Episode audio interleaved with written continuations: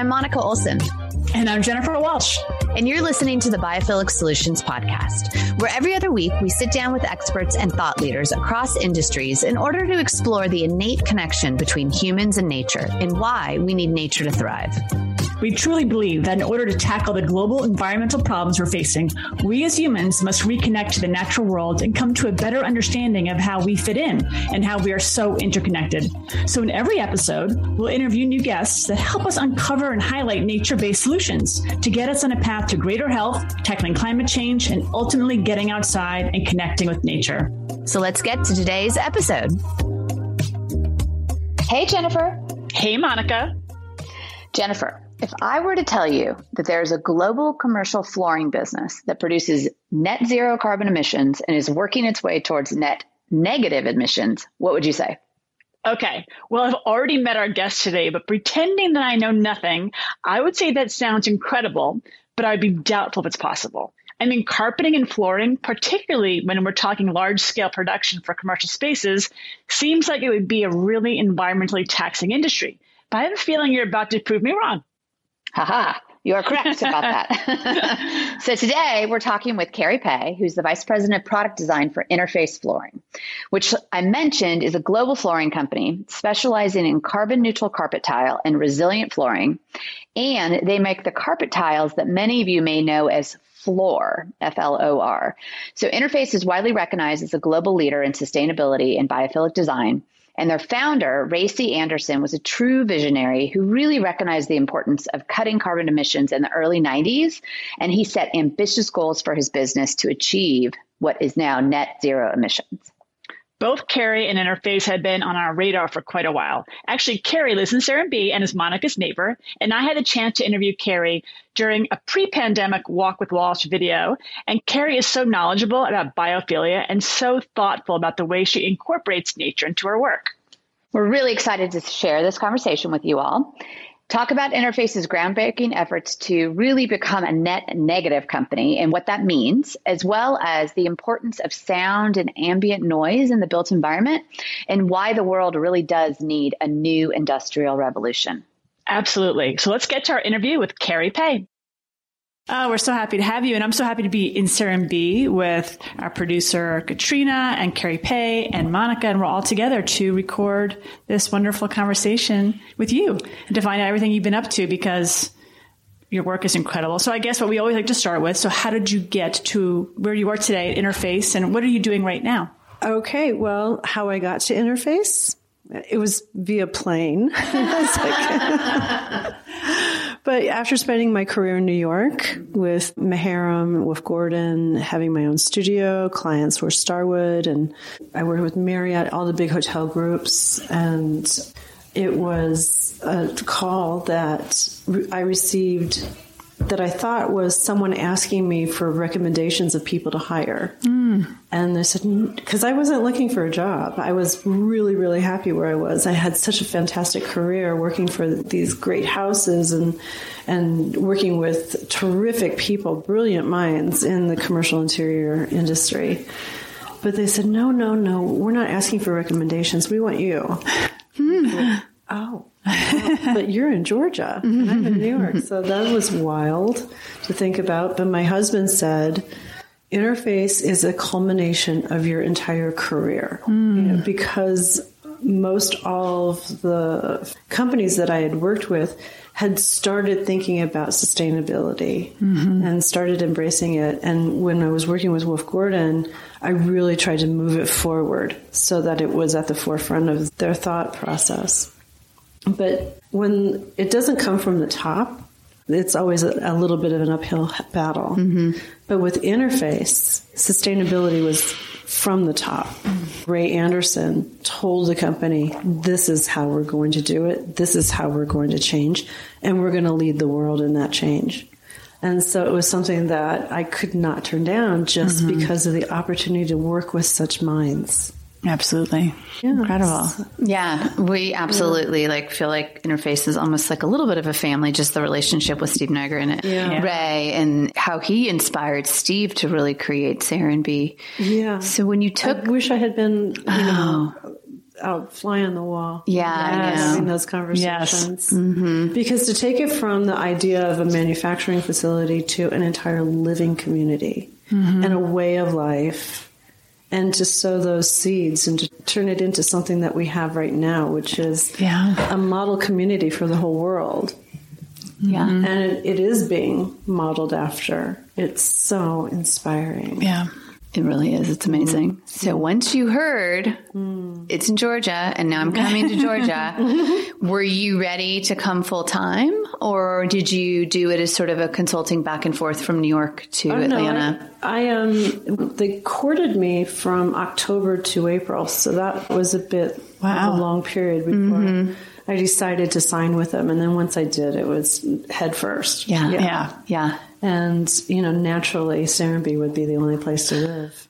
Right. And we've done so many things here, but I think you kind of stumbled upon it that you could actually live here instead of the city or LaGrange, which is where interface is. Like the fact that that worked out was They pretty miraculous. I was going to live in Atlanta, mm-hmm. and mm-hmm. but they were putting me up at the inn mm-hmm. during this courtship, oh. and I said, "I'm sorry, I'm not going anywhere else." I'm love staying right here. it, I had the best of both worlds. Sure. you know, the best of New York and the best of mm-hmm. the South. Yeah. you know. Yeah, it really is. It's really great. So tell us about the role that you took and what you're doing now because you're doing global design for the whole company. And so Yeah. just give us a little quick snippet Well, of what it was that's funny like. because at the beginning, I don't think I what the way that interface came about is that I think it was maybe the board of directors had said 25 years of your product design has been with an outside consultant. Mm-hmm. So we need to establish an inside design capability, mm-hmm. product design. And so with that, I was tasked with building the first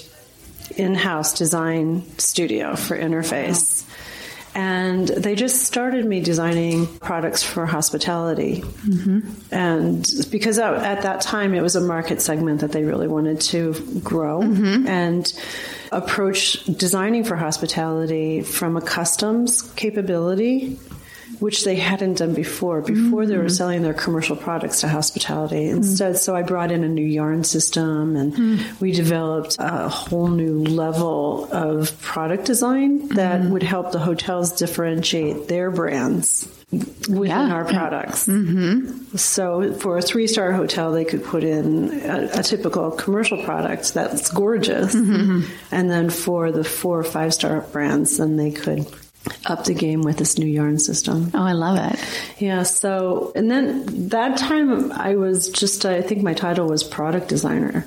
But mm-hmm. then it quickly turned into commercial products and vice president of Americas, and now, yes, vice president of global design. That's So cool. And you're all over the place presenting, right, mm-hmm. all the time. Yeah. That is the most fun out of my job is meeting all these people that Sure. come from different walks of life, different industries, mm-hmm. meeting with people that are building initiatives for corporate responsibility as mm-hmm. well as people that are building products, you know, textile designers as well as architects and interior mm-hmm. designers, all kinds of creative minds, which, you know, for a while it felt like our country was putting less stock in creativity and hmm. the revenue producing mm-hmm. Mass production. power that it has. Yeah. And now I think it's turned around. I think that creative minds are now have a seat at the table in a lot of places. Not enough, but still a lot more than it used to be. That's nice to hear, and especially in the kind of work that you're doing. So when you're developing and creating these these carpets and these fabrics and these designs, was there always that play with nature or like biophilic design or biophilic elements even when you started, or that kind of happen as a understanding? Well, my first collection was inspired by Central Park. Oh, oh, I didn't know that. Know that? Did we not have this conversation before? Wow. It just comes naturally. sure. To look to nature for mm-hmm. inspiration. And that can come in not just by trying to create images or like literal references to mm-hmm. nature, but I think it comes from trying to figure out what it is about nature that is so compelling and Yeah. what it is that we connect to on a psychological level, an mm-hmm. emotional level. And you try to bring in those emotions that it elicits mm-hmm. into the product design. In happiness, intrigue, coziness, warmth, security. Mm-hmm. You know, I think that the the product has to have emotion. I think the color has to have emotion. Mm-hmm. I don't think that the color should just be so flat. I think that it has to be nuanced, just like nature's nuance. You know, there's nothing that you look at in nature that is a flat color. So true. Yeah, so you have to craft the color the same way as you have to craft the texture and craft the weight even of a product has a lot to do with how we feel about it as well. Mm-hmm. The touch. Yeah.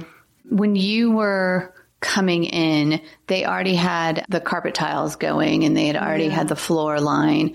And that's a little more of the, would we say that's more the residential side? Although that has a Absolutely. contract, right? That has a contract for- side. The contract has just really been Okay. taking off this last couple of years. And so, did you, when you started working with Interface and then the biophilia, like some of the carpet tiles are fascinating to me because you put them together, and these are basically squares that are carpeting, but they all kind of match up, even though they don't. have the same pattern. Yeah. so, tell me a little bit about that, and like, that was that a fun project to work on, or No, and that's again how we can mimic nature. Mm-hmm.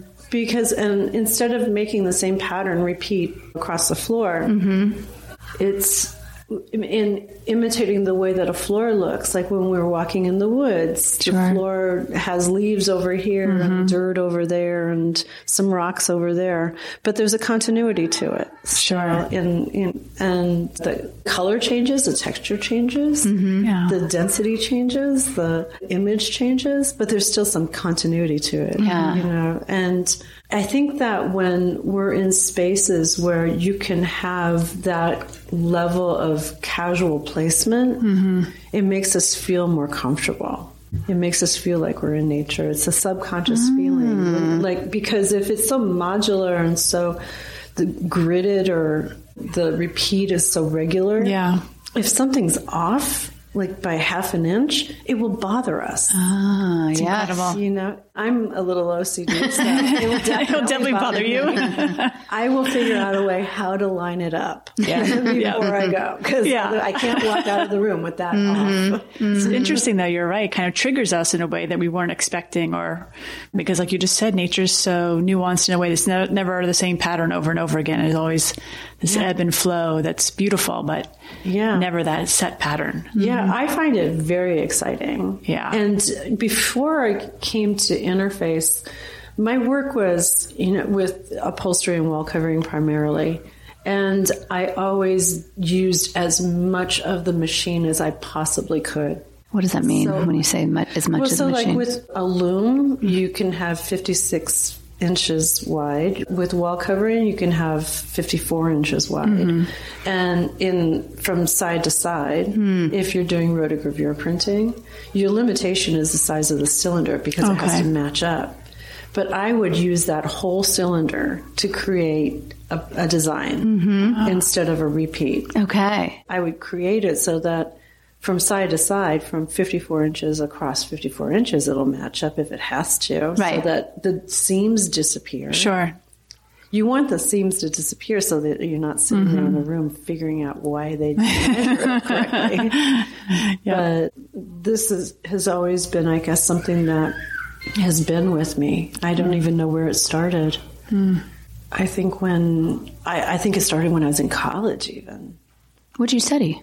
Oh, I went to University of Michigan to study engineering and ended up in art via architecture. Mm-hmm, mm-hmm. Sitting there going, I don't think I want to be an engineer. Maybe I want to be an architect. Oh, I have to have a portfolio. I've not taken an art class before. Yeah. I'm going to take some art. Oh, okay. Well, forget architecture. I'm falling in love with this. Kind of, that was the route I took. My father was not happy. he wasn't. He said, I'm not going to pay for you to ruin your life. Oh, Yeah. So I quit Michigan, lived in Ann Arbor for nine months. Yeah. Got residency, re-enrolled, and paid for school myself. okay. Wow. Yeah, it was that important. to me. Determined, yeah. like, this is what I want to do for the rest of my life. That's incredible. Create. Yeah. What, what was your first job out of school? Oh, this man came to my BFA show Uh-huh. and saw my work and hired me at my BFA show to do murals. My BFA show had these huge murals that were landscapes basically that you can walk in and out of. Oh, wow. And there were, I think, seven panels that mm-hmm. enabled people to walk through these landscapes that I had silk screened. And I'm a nut. I'm a total nut. love it. And so he hired me to design these murals for his store on Michigan and Oak in in mm-hmm. Chicago. It was called Matthew C. Hoffman. Okay. It was a, a custom jewelry design store. Wow. So I did that. Then he hired me to do his ad campaigns in Interview magazine. Oh, wow. So that was so much fun because we created this sort of docudrama Yeah. with this mermaid that came up on shore and, and then this goddess, Donna's kind of guy, bangs her and she's got all these jewels on. Oh my gosh. We- I mean, it was Interview Yeah. Interview You magazine, could yeah. Totally go mm-hmm, mm-hmm. crazy. Crazy. Yep. Oh my gosh, that was How like fun fun. days. Yeah. And then I moved to New York, and my first job in New York was weaving for Susan Horton, who became my maid of honor in my wedding. Wow. she she had this design studio weaving beautiful, beautiful uh, mufflers for men, Oh, wow. like out of like these Italian boucle yarns, gorgeous yarns. And then she's like, okay, well, we can design another product, so let's do something else. And we built a silk screen studio in the back and started marbling silk. And then I started doing designs and exposing the screens and printing the fabric. And we made those into ties, neckwear. Oh my gosh. So it's a little bit of a Ralph Lauren story there. Yeah. And then Jane Barnes saw what I was doing with the neckwear, mm-hmm. so she hired me to come and be her neckwear designer. And then I became head of studio at Jane Barnes. Wow. And at Jane Barnes, we were designing fabric for Knoll. Oh, okay. And, and then Maharam was looking, and at Jane's, Jane was so advanced, and she was so wonderful to me too. And she sent me to Japan to teach the Japanese mills how to use these French weaving programs. no kidding. Yeah. And so there I was, like all by myself, this 25, 26 year old in Japan, traveling around the country, teaching French weaving programs to these little Japanese. Japanese, weavers.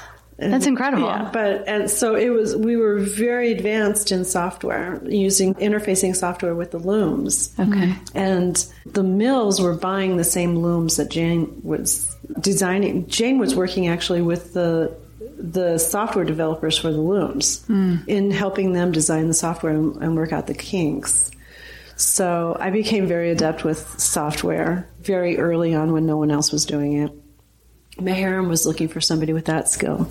So jumped over at Maharam and then I became their head upholstery designer.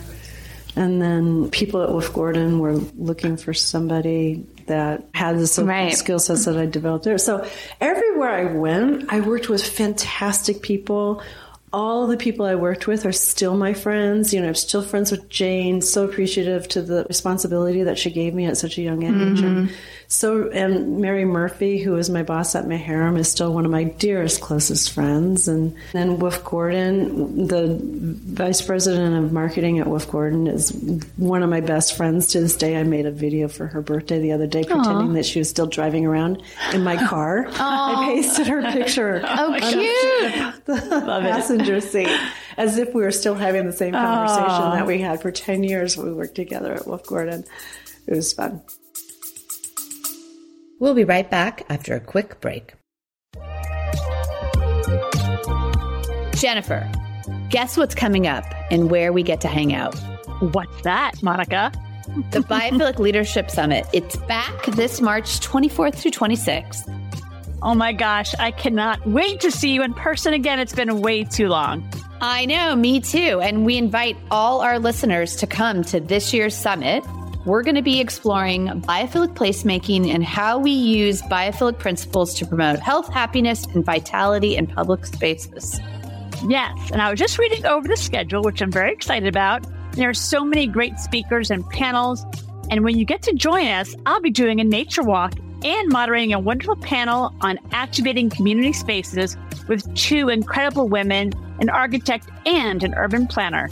So, this summit is put on by the Biophilic Institute and Biophilic Cities Project. So, You can also come meet all of the leading experts in biophilia. And in addition to all incredible multiple presentations, we're going to have all sorts of great farm to table meals, plus cocktails, some book signings, and lots of networking, which is always a favorite. And it's going to be at your and my favorite place, the Inn at Serenbe. Yep, that's one of my favorite places, as you know.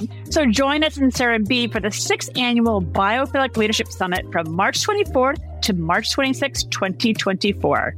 And you can learn more about the summit and register today at biophilic.summit.com. That's biophilic.summit.com. We hope to see you there. We'll see you soon. Bye, Jen.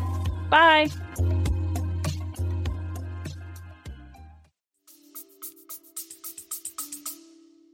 And did you t- come across biophilia and biophilic design before interface, or did you sort yeah. of intuitively know about it before it was yeah, a term? Well, when, yeah, definitely before interface, mm-hmm. because when I was at Wolf Gordon, there's that's two answers. I think it was always intuitive. Mm-hmm. My family had a florist when I was a, a little girl. Mm-hmm. The florist was huge. It was just rows and rows and rows of flowers that mm. we would play in. And forest engineering, water conservation, floristry, those are all my family's businesses. Mm-hmm. You know, my brother is a scientist, and it's just very much in our blood. So when I started designing, I think nature was always sort of in my mm-hmm. language. But then when I started working for Wolf Gordon, I said, I wanted them to they were a vinyl company, vinyl mm-hmm. wall covering. They mm-hmm. didn't have any idea about sustainability mm-hmm. or sustainable materials. And so I said, I'll come work for you if you dedicate a good portion of your product line to being non vinyl, non PVC. Mm-hmm. And then when I said that, I also wanted to know what exactly is it that's so bad about vinyl. Mm-hmm. But when I did my mm-hmm. research, I found actually it kind of got a bad rap. Mm. But because it got that bad rap, that industry had merged so far away from its origins and was manufacturing much more sustainably. They mm-hmm. started getting rid of their phthalates. They started making products that you didn't have to worry about off gases, oh. airborne particles, mm-hmm. and things like that. I mean, it came a long way from the time that Greenpeace first started calling out the PVC industry to where it was you know by the time that I left and in that the in the 10 years that I was at Wolf Gordon immediately started manufacturing products that were biodegradable mm. and going to all the environmental design conferences mm-hmm. looking at all kinds of alternatives mm-hmm. to some of the substances that were being used mm-hmm helping them our helping our manufacturers because Wolf Gordon didn't manufacture anything. Everything mm. was manufactured outside, and right. helping our wow. manufacturers get there to phthalate free materials. Mm-hmm. And when I left Wolf Gordon and started my own design firm, those were some of the principles in which we were designing. And then when Interface called, it was a no brainer. Right. Mm-hmm. Yeah. Yeah. Tell us a little bit about that. You guys have some products now that actually absorb yeah, carbon. Embodied carbon. Embodied yeah. carbon. Because for any listener that's listening, you know, carpet is one of the roughest, you know, how yeah. do you get rid of the oil? And it's like, yeah. you kind of can't sometimes unless it's yeah. 100% natural. But the backing, like there's yeah. so much detail in a carpet industry.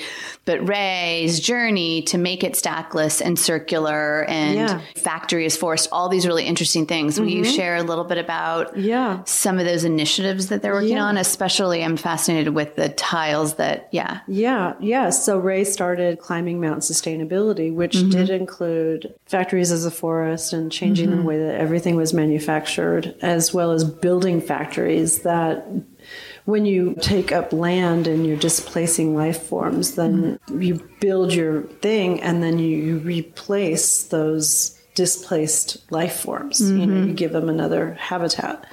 So that's kind of factories as a forest, mm-hmm. an aspect of it.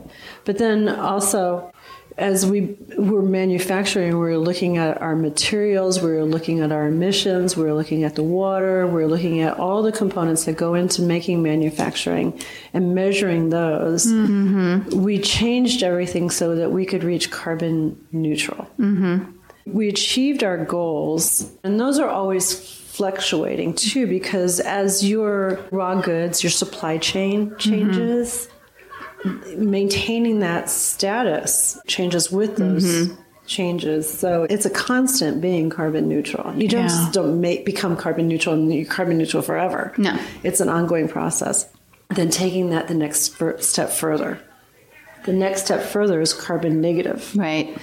So when we start off with something that's carbon neutral, mm-hmm. it means that all the emissions are already measured and accounted for in being zero net carbon. That the manufacturing of the products and the amount of carbon that the product contains are at, at a zero point. So making that carbon negative means that we're going to take it a step further and use bio based materials for that backing. Mm-hmm. And those bio based materials are going to have embodied carbon already. And so the amount of carbon that is already contained in the product is less than the amount of carbon that it takes to manufacture the product product. Wow. So it becomes carbon negative. And you know, our manufacturers are so I mean excuse me, our well, the manufacturers for our yarn, that supplier, has been a fantastic partner in this with us. And when Aquafil and Interface really started becoming partners was about I've been there seven years, maybe it was like six years, like thirteen years ago. I think mm-hmm. is when they first started NetFX, mm. and that's when they started developing these programs with local fishermen in some in like I think Maldives mm-hmm. in Indian Ocean. I'm not sure exactly. I, I know I'm supposed to know these West Africa. Mm-hmm. And they started, these local fishermen were collecting discarded industrial fishing nets by the tons and getting paid by a yarn supplier at market prices for that nylon. Amazing. So if you think of all those surfaces, if their manufacturing was carbon negative, wow, mm-hmm. yeah, what an impact that would have on our Earth. Yeah, incredible. You know, I, I have goosebumps just thinking ah. about it right now. But I think it's such a, a, great, great future to think yeah. about. I mean, we talk yeah. about optimism so much and hope that some people get bogged down in the fear factor. And so, how do we storytell and give people a vision yeah. of a future like that it. and we can do it. It's just a lot of the things exist. We have to find it and then commitment yeah. and pushing as consumers corporations. Yeah, and it's just to, like it gives you hope for the future and the future mm-hmm. generations in this world. If we can clean up the world, clean up the atmosphere, reduce the carbon emissions, reduce the greenhouse gases, mm-hmm. then there is a future for the future generations. Mm-hmm and then we just get rid of war. Then we have a really good plan. Yeah. we'll start with carbon. Yeah, start with carbon. Which could get rid of war, possibly, if we get rid of the carbon. Can affect, we can affect that right now. Mm-hmm. And and the sooner the better. Mm-hmm. I mean, really, uh, the sooner the better. I have a question because I know we talked about this before. I'm going to go in a little different direction because you taught me a lot about sound. Oh. we had our walk with Walsh yeah. in 2019, when you started speaking about the impact of sound that I never really thought about before. Oh. Can you tell us a little bit more about sound in your work interface, like yeah. what you're creating to really, and what happens to us when we are affected by certain sounds? Yeah, well, this gives the importance of flooring products and the materials that you choose to put in your floors, but not just the floors, it's the materials that you choose to put on your walls and the mm. furniture and the ceiling acoustics are hugely important to our well-being and our everyday well-being just the amount of time that our brain has to spend every single day filtering out all the noise that it doesn't need to listen to mm. is exhausting. It's exa- and it's no reason we're so tired by six o'clock mm-hmm. and you drive home from work and you're falling asleep mm-hmm. at the mm-hmm. wheel because our brains are just exhausted by all the ambient noise the sound of the elevator dinging, the sound of the people chattering in the coffee room, the sound of pencils scratching if it's mm-hmm. a place that has absolutely no insulation. Or we talked about like at houses, glass, that, mm-hmm. steel. Um, or your um, compressor outside your window in your mm-hmm. HVAC system. Yes. Yes. Mm-hmm. Yeah. And that's the other thing too. Like we have all of these standards that measure how well our buildings are, but they don't measure the amount of noise that is prevented that is in the outside that's prevented from coming to the inside. Mm-hmm. Or they don't even measure well, the amount of noise that's in the inside mm-hmm. that prevents somebody from being able to focus. That and, and the amount of time that it takes once you're distracted from whatever activity that you're doing that you need to focus on and work mm-hmm. and be mm-hmm. productive in that activity. Once you're distracted from that, the amount of time that it takes to get back to your focus is really significant mm-hmm. during the course of the day. It really does impact focus, productivity, cognitive mm. connectivity, so many things that make us not just better performers in our work environment, but just make us healthier. healthier. Mm-hmm. Yeah. yeah.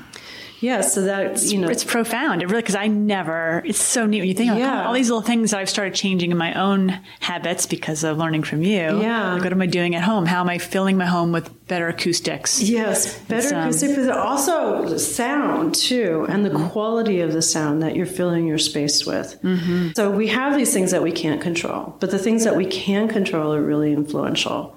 I think Mount Sinai is doing this study. They got millions of dollars a couple years ago to do this study on the impact of the fetus from the environment that the mother is in. And sound, measuring sound and the stressors that sounds create to a fetus Gosh. has an impact. And so if you just think about that, mm-hmm. if a baby's stressed out because of jackhammers or yeah. whatever mm-hmm. that's outside the window, or the mother being stressed out because she can't focus, then that's going to affect the child. And then it kind of spirals from there. So we have to think about a healthy environment beyond just indoor air quality. Mm-hmm. We have to think about it in terms of lighting, in terms of sound absorption in terms of the textiles and the textures that we introduce to it also. Is that epigenetics then, what you're referring yeah, to? Yeah, so there... epigenetic programming is exactly what you're bringing up is, is directly related to creating the neural connections mm. that are formed by the environments mm that we start encountering from the moment that we're born, mm-hmm. which is why Mount Sinai is studying it for in utero. The sounds, the lighting, the touch, everything, the first things that we have in life, our brains start making these connections to. And it carries with us throughout our lives. Mm-hmm. I like to tell a story about how when I was a little girl, so I'm one of six, and I, I have we're all like a year, year and a half apart. And so it's a very crowded house. And my poor mother, it's, I, I can't imagine how she survived. really, She's really. a saint. yeah. I mean, she should be in a mental home. and, and no, like, no disrespect for people that are in mental homes that, that are fully functioning people, but my mom is amazingly functioning. Wow. so, the house was so crazy. Our friends used to call it the loud family. so I used to escape all my siblings by climbing into a closet and climbing on top of the hangers and then on top of the shelves and reaching up and pushing through this little door that led to our attic. And I would hide up there oh to get away from the noise. Mm the chaos. Huh. It was my space. And I would go up there with a flashlight and read and just get away. And so when I came here to Serenbe and I bought a house, I realized later, after I chose my house, that I chose it because it had an upstairs room that was part of an attic that was oh, exposed wow. to the living room. The builder decided to close it off and mm. make it like a functioning room. Mm-hmm and that was my attic. Wow. I spend most of my time up in that space. I love so that room. I'm so calm up there. And right. that is the same thing. That is epigenetic programming. Yeah. Wow. You know, we all have our spaces, but then yeah. we also all have things that we're repelled by too. And we can't understand why we're repelled by them. Mm-hmm.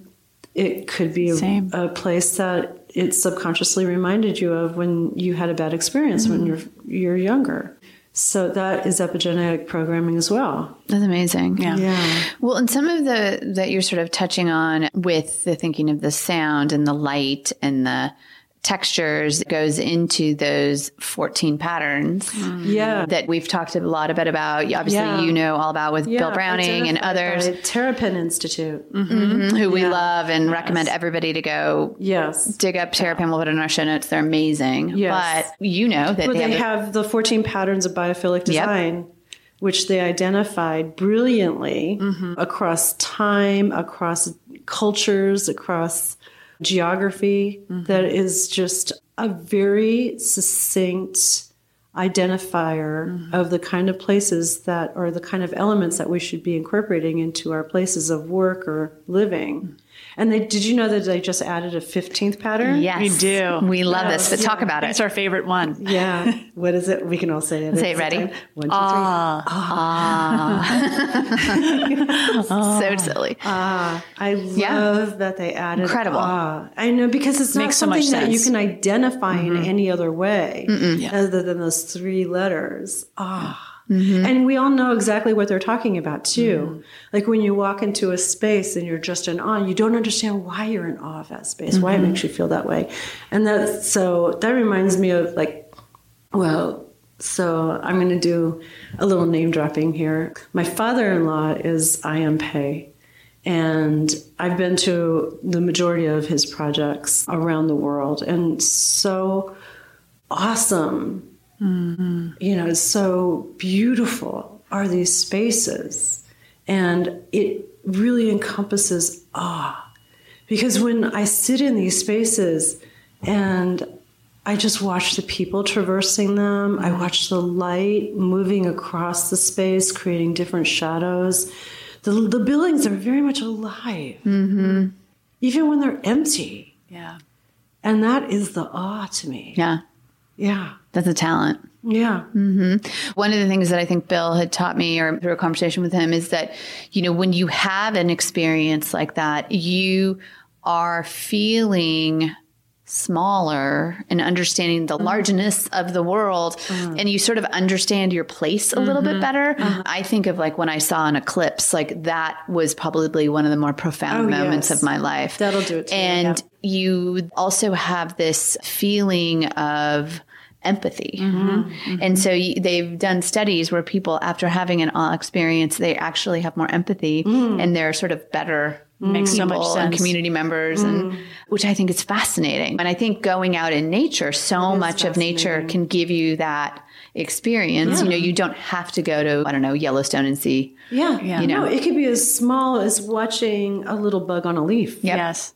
Yep. Mm-hmm. You know, it's I'm so glad you said that too, because you're right. So many people think we have to go far and wide, but we don't. You just kind of look for things and you're going to find the beauty of awe ah, right in front of you if you're open mm-hmm. to it. Yeah. It's powerful. Yeah. Changes you. People just have to stop sometimes. Yes. Just stop. So And, glad you're saying that. You know, and breathe. yeah. and feel the magic of the moment just by being able to stop and breathe and touch your nose Right. and close your eyes and do all the functioning things that you take for granted. Right. But I think uh, that's one of the beautiful things about nature too, and like making a point to go out and connect to nature. It makes you feel more human. I think in yes. the power and the beauty of being human. Kari, that's a beautiful way to end. Mm-hmm. I think so. Um, but I do want to ask if there's anything else you want to share with us, any projects or anything we should. How know can we help support talk- you? Oh yeah. well, we have some new materials that we're looking at, and I can't say anything about. Okay, this very today. exciting. No, But you'll let us know But- first, right? Yeah. one of the things that I think that break is the news. really, really interesting, looking at the future, Mm-hmm. it's not something that we're doing right now, but I feel like it's around the corner from being more accessible, and we might start seeing more of this happening. But when I go to these trade shows, like the last trade show, D- Dutch Design Week, as well as Milan Furniture Fair, Mm-hmm. I'm going again after two years of not being able to do this. I cannot wait. My head is splitting. And but one of the things that impacted me the most was this idea of well you know how i'm going to go back a little bit here you know how we all started like kind of growing our own vegetables especially during mm-hmm. 2020 mm-hmm. we were making our own food we were sharing our food we were giving it to our friends family neighbors community mm-hmm. And not everybody, but a lot of us had this opportunity to do yeah. this. Huge and spike in vegetable gardening. Yeah. Huge spike during the, the yeah. COVID. Mm-hmm. So, wonder if we took that idea and not just made it about edibles, mm-hmm. but we started harvesting in an aquarium in our house or in our backyard, wherever it may be, algae. Mm-hmm. And you start harvesting your own algae. And you take that algae and you can extrude it into a bioplastic you take that bioplastic and you can feed it into your 3D printer and you can start manufacturing your own objects. You're blowing my mind right now. that would be so incredible. Yeah. Yes, yeah, super oh, interesting. Oh, I need another chair. Can you throw throw some right. algae, in the printer? right. Well, I was yeah. thinking like um, I've lost a missing Lego piece for my child, and I yeah. need that one particular piece. yes. yeah. Yes. You, you know, that'd be a, a small, and that would take you no time at all. right. Yeah. Yeah. Right. But I mean, but then you know you can do it for small objects, but then what about the bigger objects like mm-hmm. right. or bedding or even rooms? Mm-hmm. We can start creating businesses mm-hmm. that have larger scale 3D printers that you can go and say, "Hey, here's my, here's my bucket of algae. Can you go and make a bed for me?" uh, you know, but this is all possible. Possible. Yeah. Mm-hmm. That hope, it's right? It's the that, hope. Yeah. And so, but we think about it as like being kind of out there and mm-hmm. woo, woo, woo in the future is like such a sci-fi kind of idea. It's not that at all. And that's why I brought up the gardening, because the mm-hmm. gardening very much returned us to how we used to eat. Mm-hmm. We used to grow our own food before all the industrial agriculture came along. Yeah. We used to share the food that we grew with our neighbors. Yeah. And we got away from that because of the, the age of modernism. But this is an, a way of returning to that core is that we used to make our own tools. We used to make our own clothes. We used to make our own, our knit our own sweaters. Mm-hmm. And so this is another way of us taking back the human. Mm-hmm. I like that a lot. Taking back the human mm-hmm. In our everyday lives. It's beautiful. Know? It's like hyper localization, and we just want to be closer to our community and eat and grow and be a part of where we live, where we survive and thrive. Yeah. You know. Yeah. Yeah. Well, thank you. Thriving. Thriving. thriving yes. yes. Hope and thriving. Yeah. I love that. Yeah. Yeah. Thank All you, right. Kari. Thank you, you guys. Thank you so much. So great.